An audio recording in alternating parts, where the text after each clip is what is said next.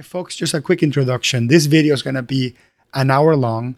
I was invited to uh, be part of a bonus episode to my favorite podcast called The Soul of Enterprise. The hosts, Ed Kless and Ron Baker, in which I am interviewing or they're interviewing me or we're having a conversation in this episode. They've helped me and my accounting business a lot. Uh, what they teach, which is moving from uh, charging by the hour to charging based on the value you provide to your customers has been very transformative for me. And probably a couple of years ago, it's like two years ago, they started talking about the new subscription trend, right? Where many businesses are selling their services based on a fixed monthly subscription, fixed annual subscription. And they started discussing this publicly in their podcast. What if professional services was sold as a subscription? And I'm experimenting with subscription as well as value pricing, which is how we price our projects. I've been experimenting with it for a couple years, and I'm also trying to figure out what is the best way to provide a service uh, that provides full value and also gets priced and gets delivered as a subscription because more and more businesses that's what they want they want predictable pricing they want fixed pricing they want to know that the firm covers all these things over that fixed pricing and that's something that i'm thinking long and hard for my own practice. So this episode talks about that. And I'll put in the description below the link so you can listen to Ron and Ed's podcast, The Soul of Enterprise. And also, if you love the podcast, I strongly encourage you to join their Patreon site, which is a paid subscription to the podcast that also includes additional episodes like the bonus episodes and ad free episodes for the regular podcast. So, this is going to be a video recording via Zoom of a bonus episode we did for the Patreon group of that. So I hope you enjoy this conversation. All right, welcome to the Soul of Enterprise bonus episode number 100. If you are watching this in your podcast feed because you're a Patreon subscriber of the Soul of Enterprise, you might have noticed that this episode is out of order. We are up to episode uh, 103, and uh, this is bonus episode number 100 due to multiple scheduling issues Ron and Ed wanted me to be in episode 100, but we couldn't make it. But now we made it. I'm Hector Garcia, and I'm a Soul of Enterprise super fan. Hey, guys. Hey, Hector. Thanks for doing this. Looking forward to it. So I guess yeah. we could just continue that conversation uh, from the episode 303 on uh, value pricing 1.0 to value pricing 2.0. I would love to add some comments to some of the things that you guys talked about, maybe share some of my experiences and pick your brain because I'm also going through that transition, figuring out how to implement subscription in my practice. So I'm going to go back for a minute and comment on something that Ron, Ron said, which is, hey, check out, uh, you know, I got six, seven books that might be going obsolete because value pricing is going to be uh, undertaken by subscription. And I, I'll, I like to push back, Ron, that um, for me personally, learning about value pricing from you and, and, all the tentacles that it has. You know, the Peter Drucker type of thinking, the Austrian economics type of thinking, um, you know, the effectiveness versus efficiency type of thinking, the the non-zero sum model type of thinking. All that stuff has fundamentally allowed me to view business as as something that's in the service of uh, of the customer at the end of the day, and that fundamental thinking allows me to choose if I want to do value pricing or subscription and do it in, in multiple ways. So I think in, in many ways, y- your work and your books uh, do create a good framework for thinking about subscription model.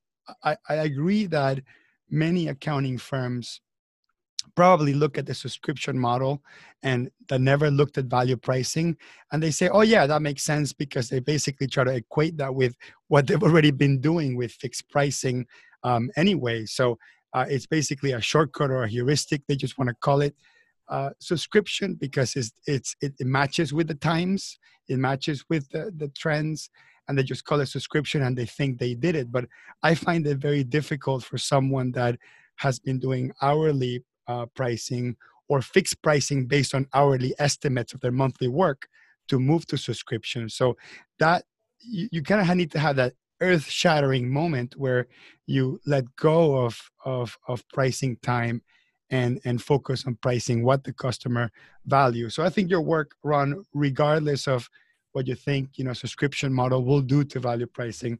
Your work is fundamental and has been fundamental for me and for my practice. I wanted to comment on that well thanks hector i appreciate that. I, you know one thing i i I have been thinking about this and have observed that I believe that firms that do hourly billing and maybe fixed pricing hybrid a little bit would probably be able to jump easier to subscription than firms that have gone full on into value pricing to move to subscription because the mindset is completely different and and you would expect that because it's a different business model. The mindset's different between value pricing 1.0 and hourly billing so why wouldn't the mindset have to change with subscription? And it does. But maybe not not having to make that that first jump to value pricing 1.0 makes it easier for them to jump to 2.0 I, I agree that it's harder for me as someone that moved to value pricing. And and and you we've had conversations about the fact that some of my value pricing is sort of hybrid too um, because i am hanging on to old ways that work really really well. And, and it really is that is it's when you when something works really really well and you you, don't want to break it. And similar to what byron is yeah. saying you know I, I i i'm i'm assuming that byron the person that wrote you that email successfully moved to value pricing. Now anyone that successfully moves to value pricing goes through a lot of pain, right? A lot of pain, a lot of rethinking, a lot of unlearning, like like Yoda says. Um, so eh, you know, then going back and presenting, hey, you know, no longer going to look at deal by deal, client by client, focus on what that client wants, and instead look at your portfolio, look at the relationship, uh, simplify your pricing.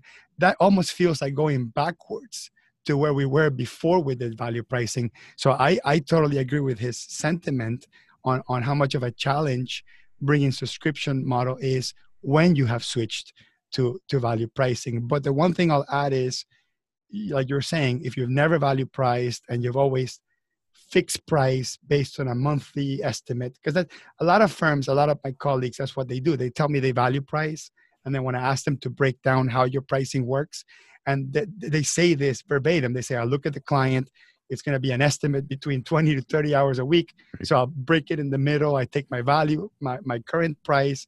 Maybe i'll give it a 10% or 20% discount and that's how i come up with my price. And, and the reason why they do that is because it fits into a spreadsheet. And for accountants anything that fits into a spreadsheet gives us a sense of security.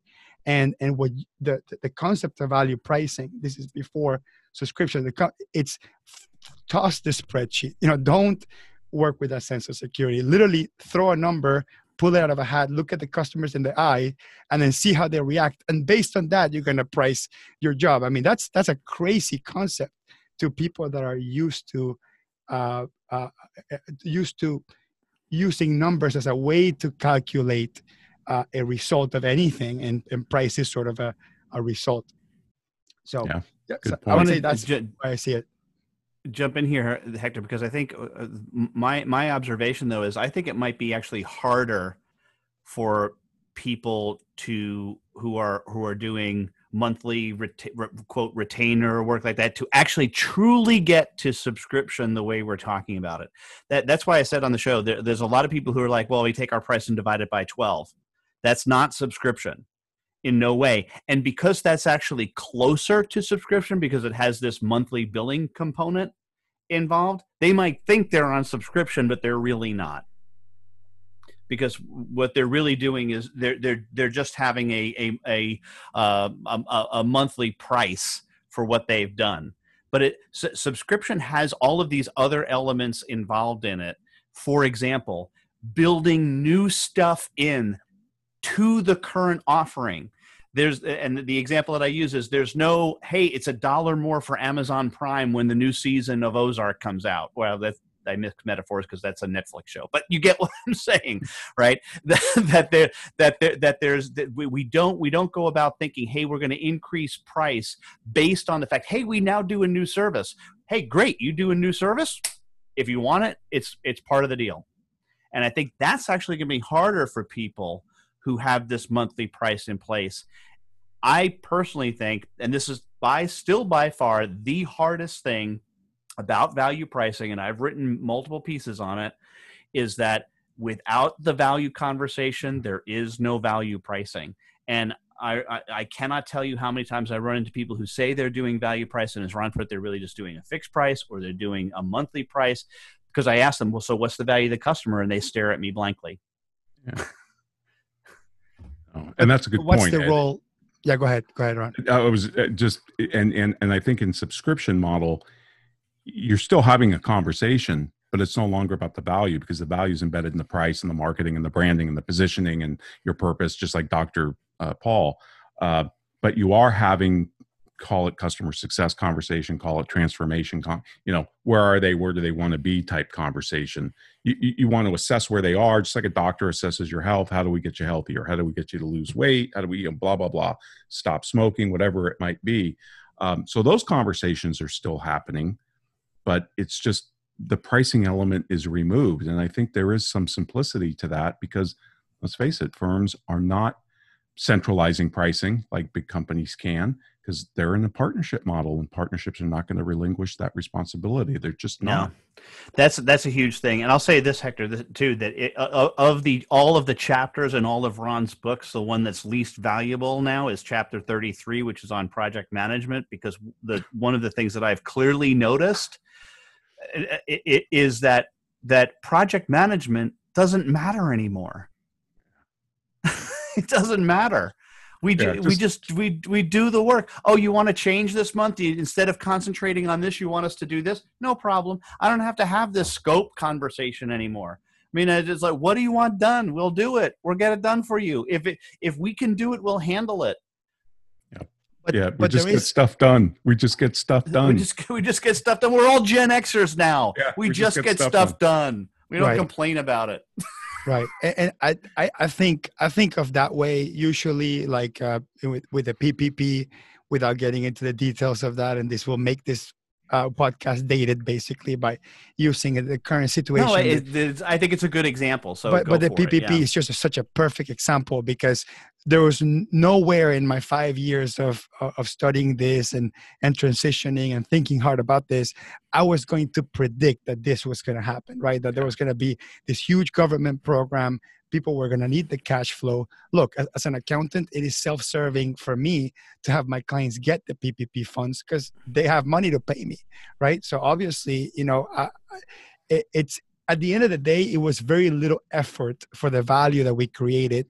But because of the speed of it, of how quickly you had to do it, how much you had to reinvent yourself, how many projects you had to take off to the side to focus on this 100%. Me as an educator on top of a, a, person running a practice, I had to read these laws every single week as the new changes came out, and I had to teach them in order to make sure that I knew I was learning them. So not everyone was having that same, uh, I would say, self pressure to do this and to be on top of the game and to be able to serve our clients on the fly the way we were doing it in our firm. And we did that charging zero, like literally every single client that we had in which we done a tax return or they're engaged in a bookkeeping engagement, we drop what we did to do their PPP applications. Not just that, when this thing came out, I called every single person in the firm they were working from home and say every one of you is going to go into our database and build a spreadsheet of how much payroll each of our clients have in our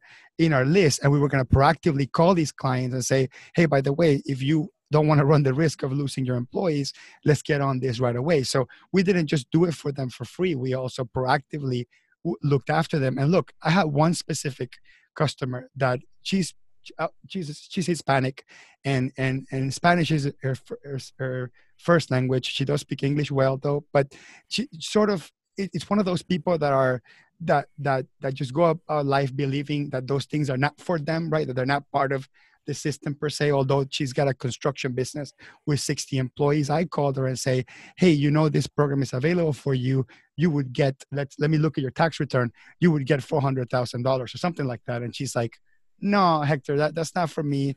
I don't qualify. My business hasn't been affected.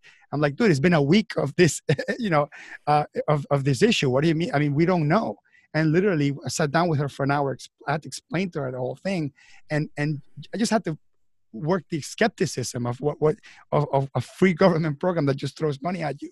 And we did it and we got funded. And sure enough she lost two huge customers two projects got put on hold and this money allowed it to stay in business. So nice. sometimes sometimes we, we don't know the impact of the work that we do and just us being ready to do it. And, and again i think some accountants uh, proactively charged for this work. Some didn't. I have a, had a different reason uh, not to charge. My my specific reason not to charge was as an as an educator at the same time. If I'm doing the loan applications, I know what I'm talking about, right? So I'm doing them firsthand, which goes back to one of the conversations you had in this episode about the one-offs and about having customers that make you money or or or lose you money. Look, uh, before you, before you get to your question, yeah. I just want I I have a, a response to that specifically. Sure. So if you had to keep up on and read these regs every week, and this is I would ask this question to lots of people who bill by the hour, who do you bill the time to? The first right, customer you, you do? Right, you can't. Right, right. But but this is this is the trick, Ed. If you if you have a, a good relationship with your client, and that relationship is based on you know the fact that you have a, a monthly engagement or the fact that you do a good job or the tax returns or the fact that you answer the one-off questions that they send you via email all year long and you don't charge for it whatever good relationship looks like and you help them with the ppp uh, when it comes to the second part of the ppp of getting it forgiven they're going to need that work. And you bet your butt i'm going to be charging for that right? Uh, because i have to look at every case individually and i have to look at your case and i have to build your it's like a tax return, right? I have to I have to build the case, attach the documents, calculate, and do it. And for that, I will charge. And every single person I did a PPP application for free, it's now a potential customer, a potential deal that I will charge separately for because nowhere in my monthly engagements I have something like this in it. But moving forward, moving forward, I may have an engagement that includes, hey, extraordinary government loan applications, whatever, because I now I know those things exist. Before, before I just really couldn't even fathom it. So, um, so going back to the the specific statement you said, you know, or, or somebody said, hey, that I may lose customer money with this customer, or may not lose money with this customer. Look, I think that every customer that you lose money on, quote unquote, or that you work extra on, or let's the reality is I learned something new on, it's actually sort of an asset to your knowledge base. So the next customer that comes along, now you had that experience on the customer you lost money on or you had to work extra on, and you'll make it on the next one. So that's where value pricing becomes really, really helpful. But with subscription, it becomes a little bit of a muddy thing, right? Like if I had a subscription model and it included doing the PPP loans, it would have thrown off my entire business model. But at the end of the day, I did them anyway for free at no cost. So it didn't matter. So that's I find that to be the most confusing part of of doing the subscription is, you know, how do you include this covered for things that you don't know what they are? Like what like are.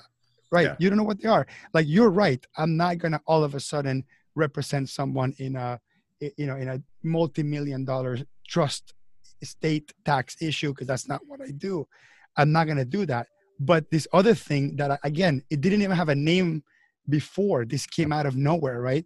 So, how do we include this additional work that we can't even imagine? And, and for the customer, I, I, I can't imagine any customers that thought this was extraordinary. Everybody thought, oh, PPP loan, my accountant. It, it, there wasn't, they didn't think of anyone else on earth that needs to be helping them with that. That's why we got the first phone call. So we couldn't predict it, but sure as heck, our customers yes. predicted that we were going to be the ones doing the work regardless. And, and that just shows you the, the trust trusting relationship. I mean, one thing Ed that I've got in my stack for the bonus show is, you know, Twitter's looking at the subscription model, and mm-hmm. Tien had that great, great newsletter. I think last Saturday. Do you trust Twitter? Mm-hmm. Does anybody trust Twitter enough to subscribe to them? Hell no. Nope. Twitter's a sewer, and everybody knows it. Their their problem is trust, and the fact that we have to. I mean, Hector, your story there about that that woman's business, you kept her alive. That you know, you kept her alive.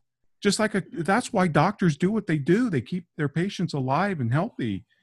This is what we do when this whole PPP thing came out, and people say, "How should I charge for this?" Damn it, I don't care about that. Just do what you have to do invest in the relationship because if you're looking for long-term customer value invest it requires investments in the relationship now yeah you can make up some of it on the forgiveness no doubt about it uh, you could if you were on a subscription model you could build maybe that forgiveness into a subscription covered you have to step up. Maybe you could sell it a la carte. A rider. Uh, I, that's what i was thinking yeah, is a, a yeah, rider, rider type thing. Yep. Yep. Where we know it's going to disappear. We could certainly offer you know for things contingencies like this into the future you know if, if we sat down and brainstorm we could probably think of other contingencies that come up right besides a pandemic uh, mm-hmm. you know fire loss could uh, be hurricane you know destroys my business records whatever and, and that could go into your tiers um, but really what what's valuable here is the relationship and that's why the subscription model puts the relationship front and center and that's what's different than worrying about what i'm going to price this customer for this possibly one-off service i just don't want to think that way. I just want to think about the relationship and doing what's right by the customer like you did.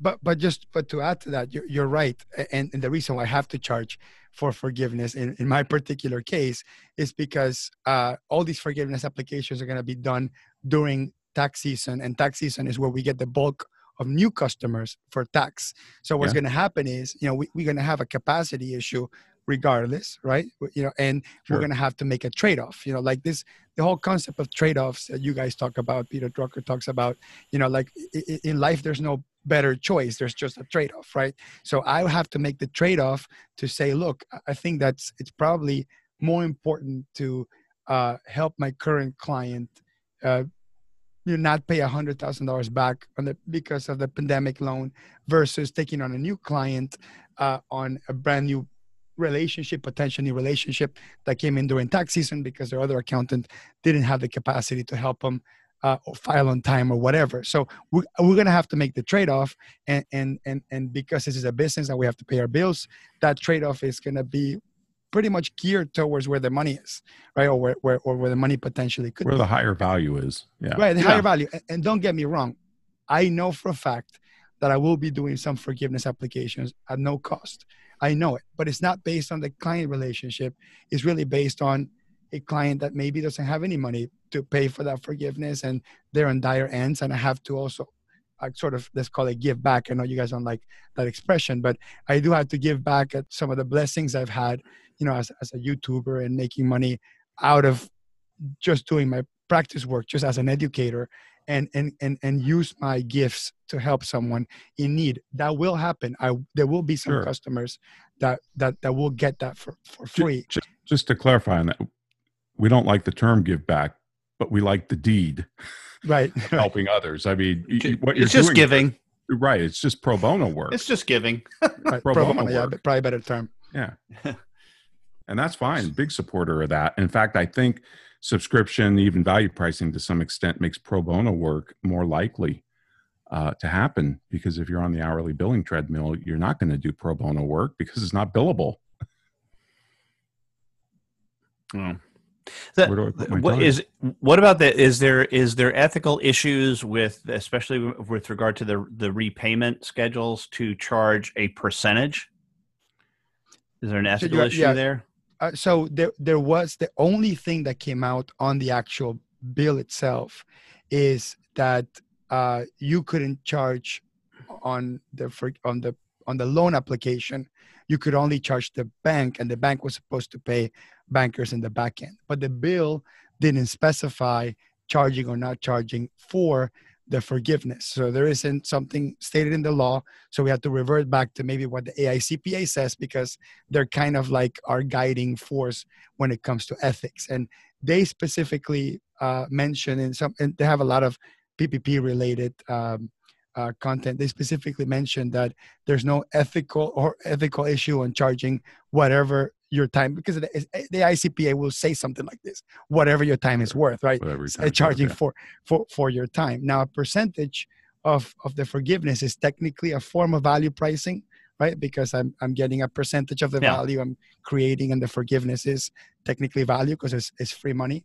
Um, from from a personal perspective, as a practitioner, this is the first thing that I thought of when we were thinking about how do we how are we going to price all these forgiveness applications because i have tons of leads, right? Just because if you go to YouTube and search PPP loan or whatever, you're going to see a lot of my content. So naturally, people are going to say, let me might as well do it with the guy that knows, not my own CPA that hasn't even said a word about PPP. Mm. So I get a lot of people that already have CPAs, already have relationships, and they say, can you just do my loan forgiveness, right?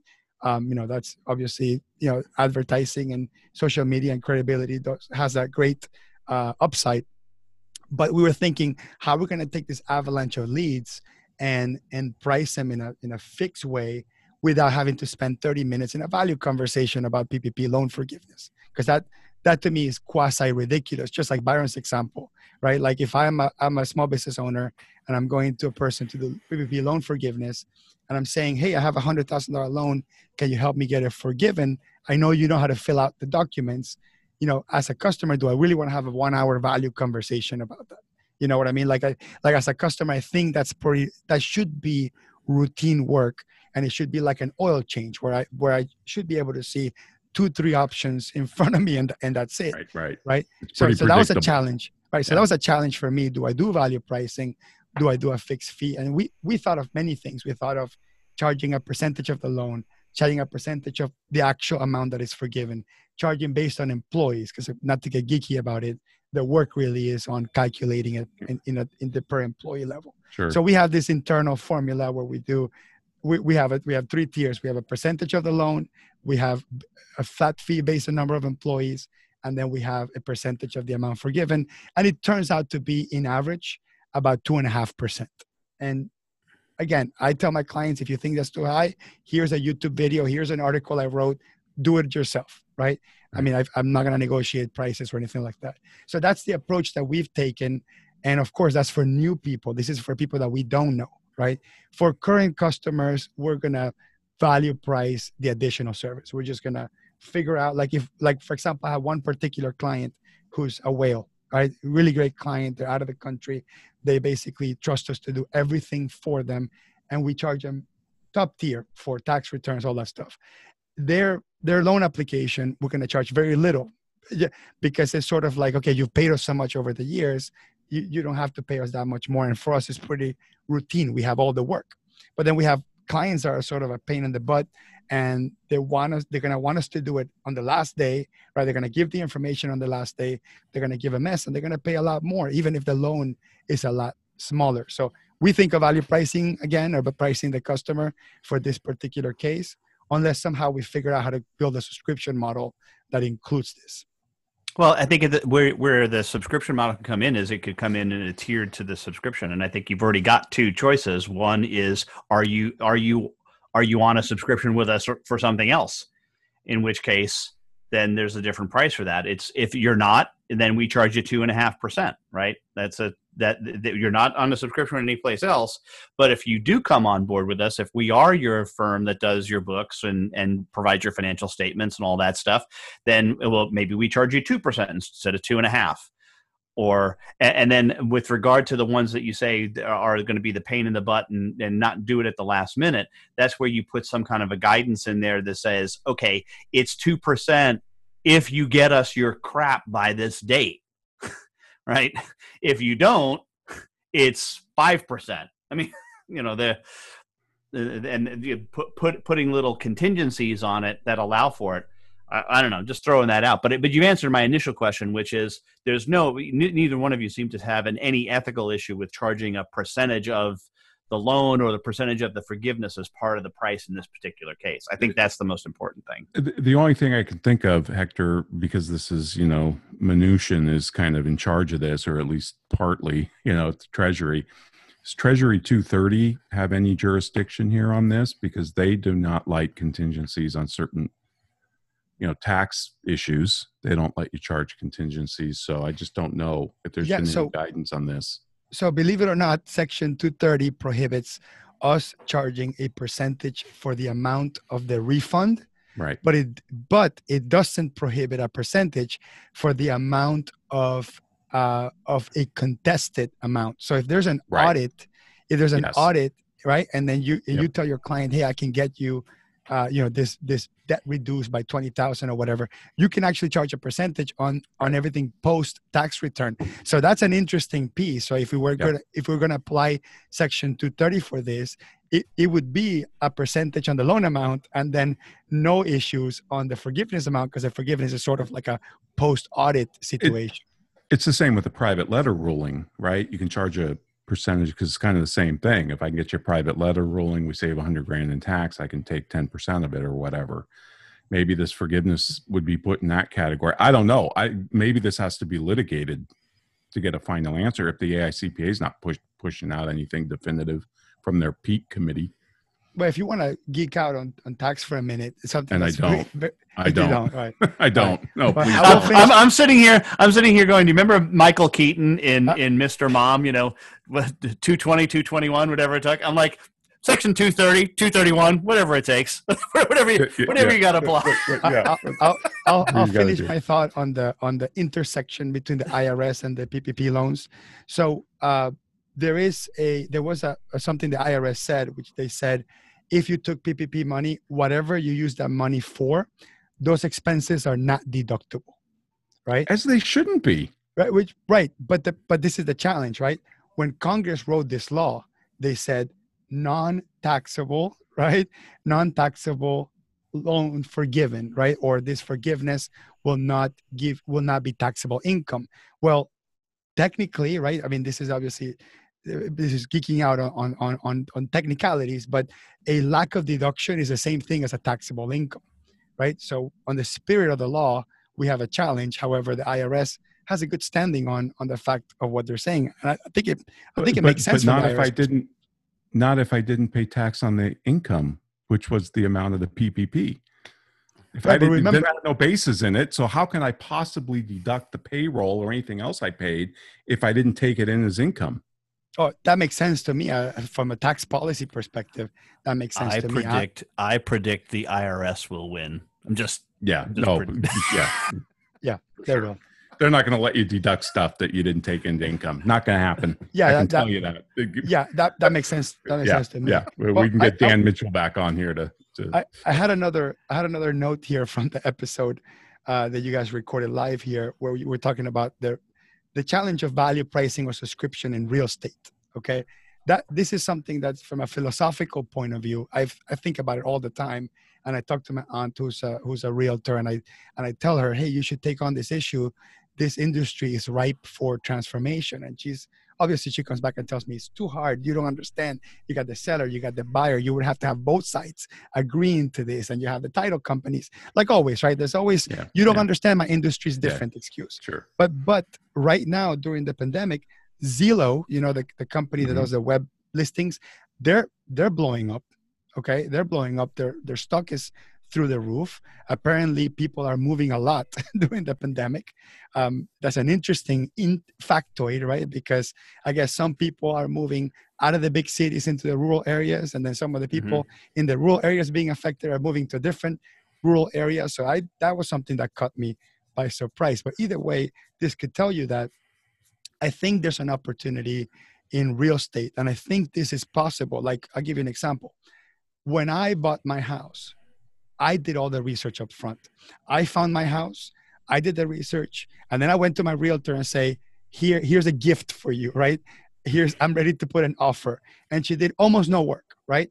And then she's had some clients that you know make her make her look at 20 houses 30 houses then they finally find one but then they have an objection about the proximity to the school or whatever and then they go back and forth and and she essentially charges or gets the same percentage on both customers. So i think there's an opportunity in real estate. We're going to talk about brokerage for a second. Let's just talk about like a real estate agent. Real estate agent could charge the professional service of giving advice on what to buy what to look for and where to buy without to having buy. to have a Yeah. contingency on the deal right? And you can Yeah. choose to be you can choose to be that realtor. You can say look my job is to tell you this is a good deal let's look at the roof let's look at the foundation let's look at this this neighborhood has this issue with the HOA. Let me point out the page in the HOA that you need to look at and make sure that you're aware of because this could be an issue because you got two dogs or whatever, right? So you can have someone that's a true professional, a specialist that understands the zone, the area, whatever, and can provide more value than someone just brokering a deal because of the knowledge they provide. So I think there's an opportunity of taking the value pricing concepts from accounting, from tax, from from attorneys, and and and trying to help the real estate. I'm not taking on that job, by the way, but I'm saying I think there's an opportunity for that, and there's ways to think of real estate like that as well. Yeah, it's like a lifestyle consultant at that point because you know you're telling about the schools and the neighborhood and the problems and its history, and I mean I, look, here's the thing with this, and it, no matter what industry you're looking at, I just want to move the hell away from fee for service. I just want to move away from that. Mo- that model sucks because it starts at zero every friggin' day. I don't want to start mm-hmm. at zero anymore. And subscription starts with annual recurring revenue. Like Tien says, you're starting on the, you know, the other side's 20 yard line every day rather than starting on your own goal line every day. I mean, that's phenomenal. And that's why these companies are seven to 10 times more valuable. I assure you that Dr. Paul is going to be able to sell his medical practice at a multiple that's much better, much greater than a fee for service doctor. What kind of right. business would I want to build? I'd want to build what Dr. Paul's building. He's building sustainable value there that a fee for service entity can't do. And, I just how, don't want to do fee for service. And how much could Jody Grunden sell his for? Grunden sell his for when he, he he's building? I mean, he weekly. Dudes, yeah, dude says I, I, I walk into the office every Monday and there's a pile of money in the bank. By, that was by, a quote from yep, by standard venture capital and and uh, finance, you know, people that value these subscription economies. When you look at the metrics, Jody's looking at a four or five times multiple uh, for his practice rather than one o or maybe one and a half and possibly two if you're value pricing. It's much one more thing valuable. I find one thing I find interesting on on on subscription is for a startup. Look, okay, so I'm gonna go back for a minute. Fee for service is a is a fair exchange, right? Here's my money. Here's the thing that you give me, right? Whether it's a service or a product.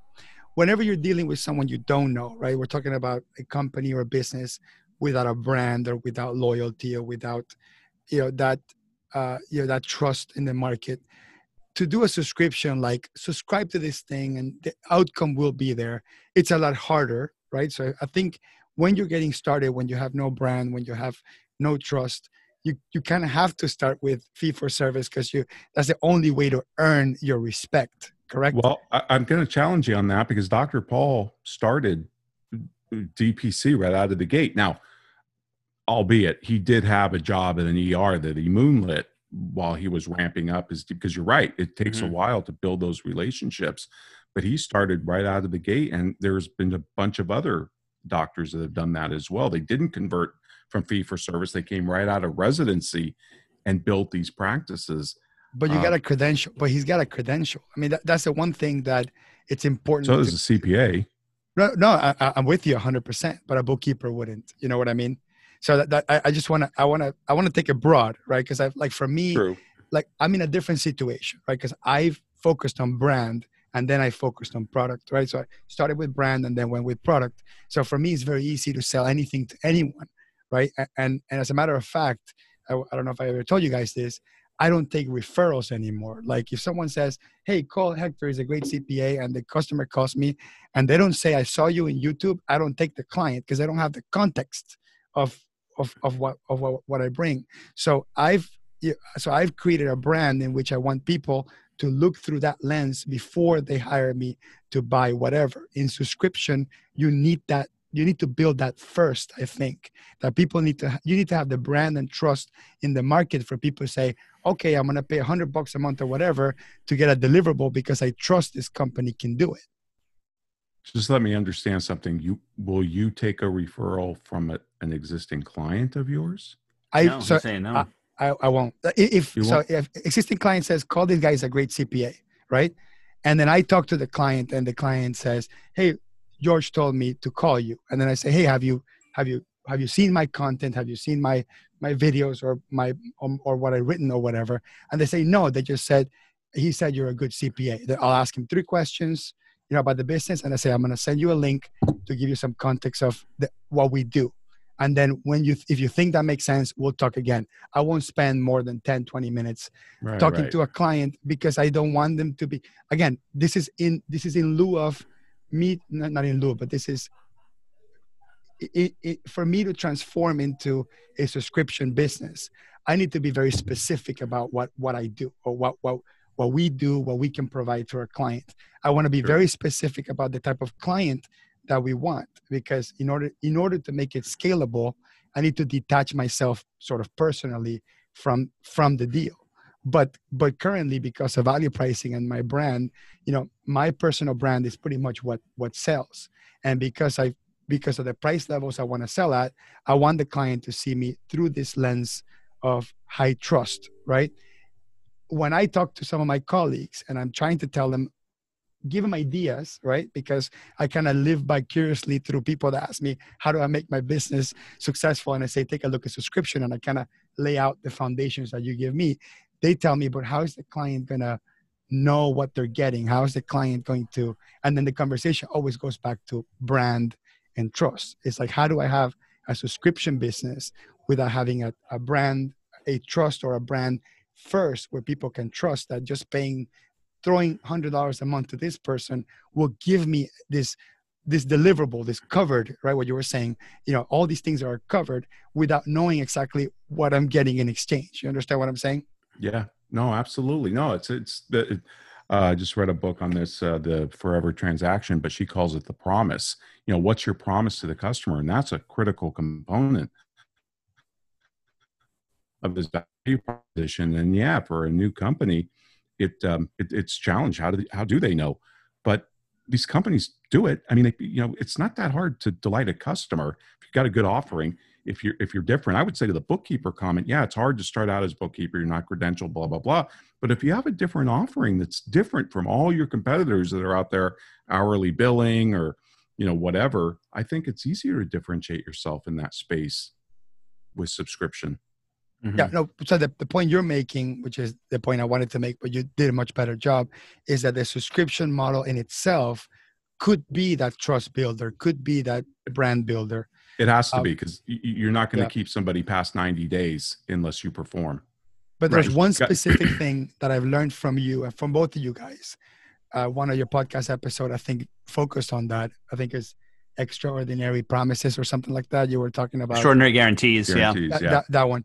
Um, yeah. Nothing has done more for my business than the "you're not happy, no questions asked, your money back." And I think that's going to be a fundamental thing for that would be a big part of it. Yep. It is, yeah. Because mm-hmm. I think, look, I, being a CPA, I guess it's hard to build. Tr- how do we build trust? No matter how we build, forget how we bill. how do we build trust? How do how how does the customer know I'm competent? You know, I, that. How does a bank start? Right? Yeah. How, how does a doctor start? Fred, what was that? What was the Steve yeah, Martin bank thing? Fred's, Fred's bank. bank. Um, hi, I'm Fred. Hi, I have Fred. a bank. you have fifteen hundred. Put it here. White suit, right hand pocket. Okay, we're good. I mean, like, but but honestly, take yourself through that. Like, how do you start a bank? Like, from a trust perspective. So there's and they, they happen. It happens. So it, you know, it was really interesting reading Dr. Paul's book, Ed, and you you got the chance to interview him on. I was gone, but um, you know, he really worked his butt off in the early days of building up that I'm sure he was counting just like I did when I started my firm. I was I knew in my head exactly how many customers I had, and I'm sure he did too. And I'm sure he, you know, felt physically ill every time one left. And I mean, this is a risk. There's no guarantees here. You know, if you're mm-hmm. going to be an entrepreneur, you you gotta you gotta put in the blood, sweat, and tears. It doesn't happen easy for anybody no matter what your model is. Right. Yep. Yep.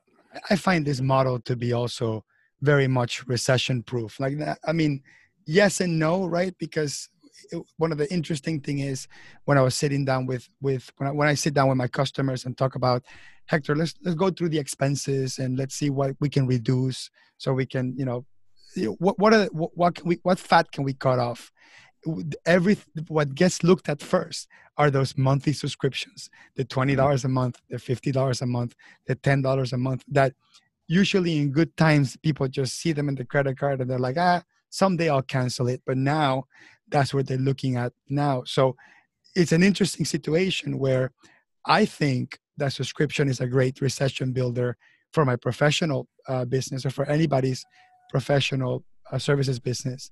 But it's also the the, the things that people kind of get people have this subscription fatigue right? Where there's like everything is a subscription and you know so it, it, it the, the, challenge is going to be and i hope you guys get deeply into this eh, as you study the concept more is in this whole you know brand building and trust building concept right? You know because with value pricing because of the big value conversation because of the uh, satisfaction guarantee because of just the process of sitting down with someone and touching all those pain points they're, they're huge value builders. Like i've i've just the practice of value conversation in itself creates value right? Like just spending time with the client and asking the right questions beautiful questions. Creates creates value. But with subscription just to make the business model work you got to remove that. And it's just this subscription becomes this like app right? It becomes this thing that you pay for is sort of faceless or you know it has a it has a brand promise attached to it. But i think the challenge is if you can't continuously to build build value on it um, like you like you said Ed, like you, you add more services like amazon prime surprises us with new services all the time for for an accounting firm I, am struggling to figure out what that looks like. Like calling someone out of nowhere and say, "Hey, by the way, we just throw throw this new service in." But uh, accountants, that most clients don't want their accountants to be intrusive, just throwing services in there. So I've been thinking about right. that. Yeah. So let me let me back back because I had this thought and then we let it go because we went down this. I, you know, you, I, you could also make the argument, Hector, with regard to to to PPP and EIEIO. I know there's another program out there. I can never remember the initials that are for it just include it in your current subscription and and just just just all toward goodwill going going toward the future. And so we we cover you. We got we got this covered. Do not do not do anything with regard to payback and charging them additional for that. It's just it's it, yep that we're that's included. That's what we that this is what we do. This is how we take care of you. Um, now, I, I heard your argument then earlier that you said, well, and then we, now we're going to have to worry about balance and and and perhaps the busiest time of year when we're bringing on new customers. Yeah, right? Uh, and uh, but but i think you're correct in saying that is going to be the challenge. You are absolutely right in that it's going to be the challenge for all professionals not just cpas but i think this is a classic example of well i could see how you could do it if you were a doctor right? Because there's this new stuff coming in. Or I can see how you could do it if you were a lawyer. I can see how if you're doing the estate planning. But you know, for my, you don't understand my business, right? That there's nothing new happening in CPAs. Bullshit. Like let's financial planning, uh, right? You get the. Uh, blockchain or bitcoin blockchain cryptocurrency investments i there i'm just trying to come up with different things all of these things that you can just throw into the the mix over time that you start to to college planning. Um, uh, I mean, there's there's a, just a ton of things that you can just include in. You you you're hundred percent right. But when you're an app like a Netflix, right? Throwing things in there, it's it's it's a pre-production, and then it gets thrown into the mix, and then the, the, the, the delivery of that value it's automated, right? In the CPA world, because everything is so bespoke, coming up with a new service, a new product, a new thing. I'm not saying it can't be automated. There's tons of apps that can be added and stuff like that, but most of it requires us to to call the client and say, "Hey, we added this new service. By the way, this requires me to block Tuesday two, two to four, right? It requires you to block Tuesday two to four. Sit down and talk about this new financial planning, whatever happens to be." So all of these new services, in order for them to be tangible for the client, they have to use them because they're not this uh, new function in an app. There are you know time on the schedule with the human being in the practice that's going to deliver that that product.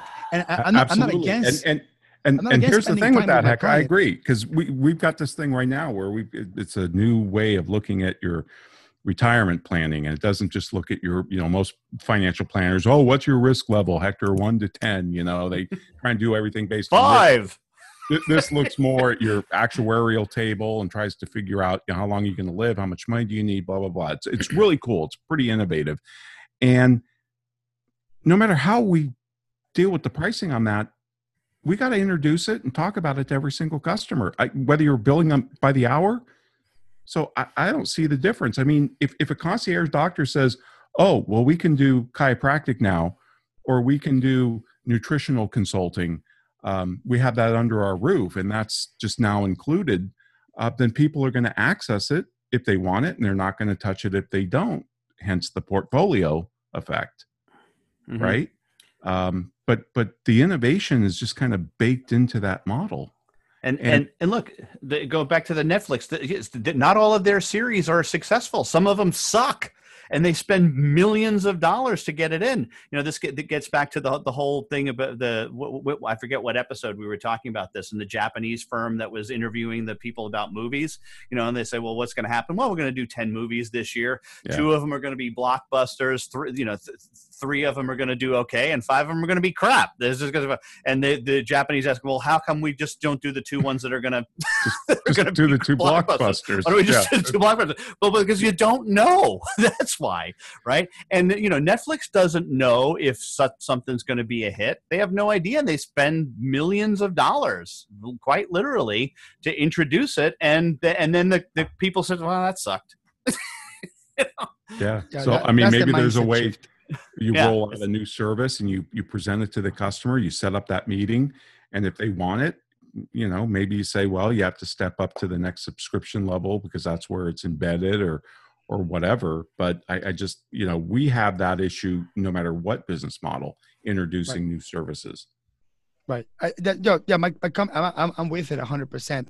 My, my concept was just building the, it's just, I guess, building the capacity while doing the transition, right? I think that's all it is. Yeah.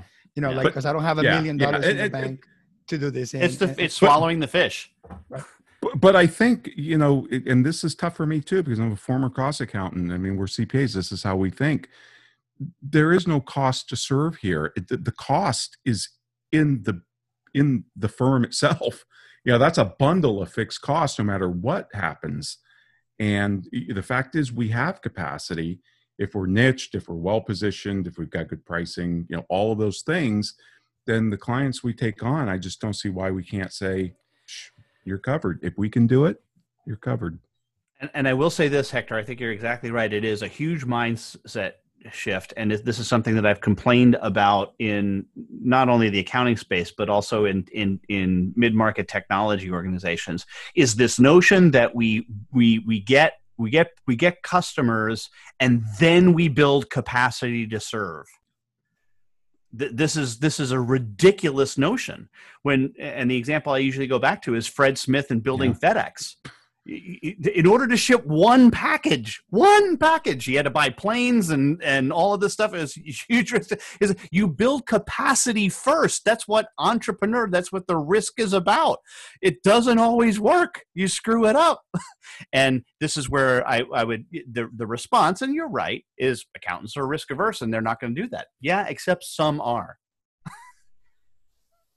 Well, I'll I'll close it like this, and, and just so you can see my, my perspective. And I'm, you know, I'm always with you guys, and I've been listening to your podcast for years, and I've I fly over to wherever you guys teach something live. I've proven that, right? So I'm I'm a groupie. You have for sure, right? And, you are, which is why we're able to treat you like this too, because right, we. Right. we and, and, and I challenge, you know, and, and, and I tend to I tend to put some challenges upon you because I want to hear the responses because I also yeah. want to hear myself fighting with myself and figuring out if I responded to myself correctly on this. But one of the one of the major shifts that I did and and the reason why I got to where I was is because Ron Baker said, you know, effectiveness over efficiency. And and and and when I thought of effectiveness, I thought, well, how can I be more effective? Well, I can be more effective if I can spend uh, more time with less clients, if I can be work deeper with less clients and spend time developing my own expertise. And because of that, I personally, uh, I took myself out of the schedule in my business. Between 15 to 20 hours a week, I spend marketing our business. Like I literally have 50% of the capacity to serve because on the other time i'm either reading learning writing doing a video doing a podcast and i don't see any of that stuff as wasted time or wasted opportunity. That's building capacity is building trust is build is building a brand. And then once i do get the 20 hours to work with my clients or whatever i deliver as much value as possible.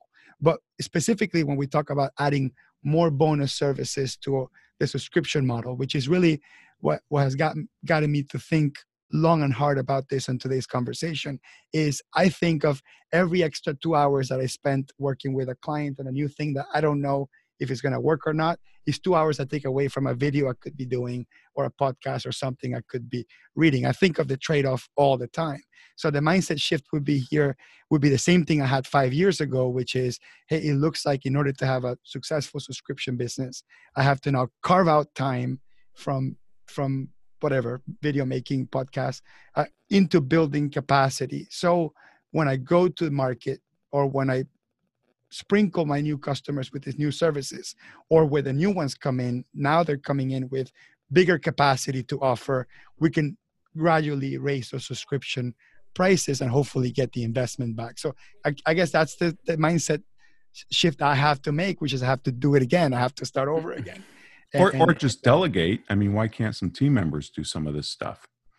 Yeah, uh, the, the, the talent per se when it comes to uh, product creation is it's uh, I got the monopoly on that, unfortunately. Right, right. You can create the pro- but I mean, who executes it maybe can be done somewhere else. Yeah, yeah, that's yeah, that's that's the stuff that that I've been successful at getting more and more people to work with my team members instead of me pricing solve that problem, right? We give people two options that like work with me and in two weeks or work with Alex now. And then you see two pricing differences. And they're like, well, I, I can work with D Hector that I fell in love with in a YouTube video, or I can work with his partner.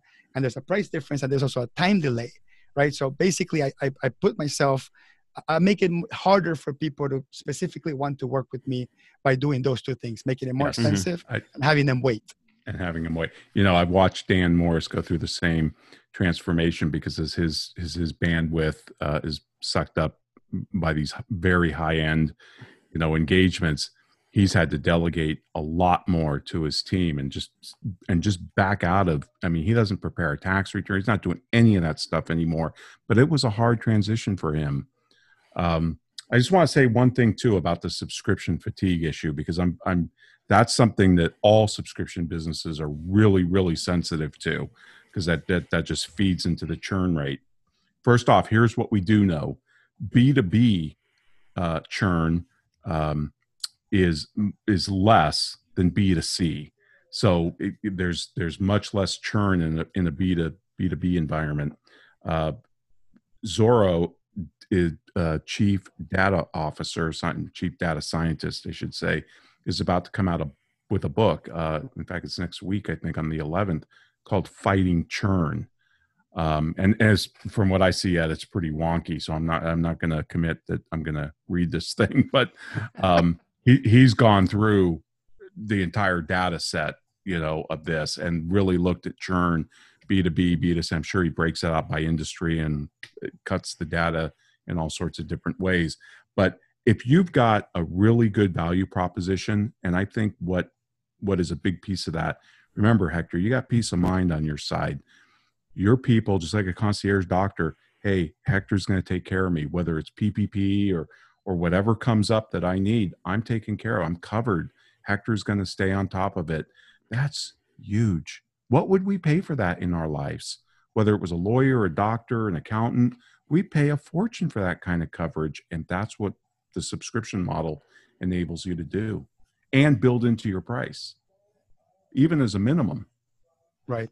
No i'm, I'm with you. Like like you said trust is everything right? So when you subscribe to something and you're subscribing it because what you're getting in exchange is trust that they, they will deliver what you get that's everything like like i'll, yep. I'll, I'll close it with this because i know we're up to the hour in my household I don't know what we spend on anything. I, am the accountant, I'm the CPA, but I don't know anything that goes on. You're probably I trust, better off.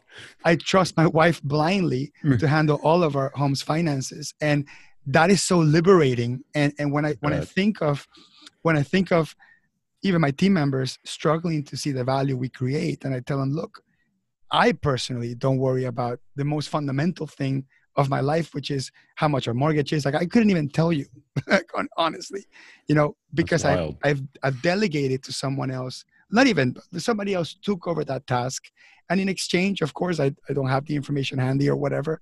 You know, there's a trade off, but it's very liberating, and then allows me to to go spend time wherever I want to, and then that's the stuff that we communicate to to our clients. It's like, look, you know, if if this is what you want, it's like you don't want taxes to be something you think about. You don't want bookkeeping to be something you think about. Inventory management to be something you think about. The things that we do, um, this that's where the value is. And and and in exchange, you tell me what I must do in order to give you that peace of mind. And then the customers will tell you what they want, and then you figure out whether or not you can deliver that for the price. I mean, that's where value pricing was so so valuable for me and that's the stuff that's making it really hard for me to switch to subscription because su- subscription feels like it doesn't give me that flexibility anymore those levels of conversations that exchange for peace of mind for this price. And i know i can get there but it's it's going to be there's like you said some restructuring some reinvesting some mindset shift. Thank you guys yeah. i really appreciate uh, this conversation. Thank you hector. Thanks for doing this. It's great to have yeah. you out there right, so bonus episode 100 in the can.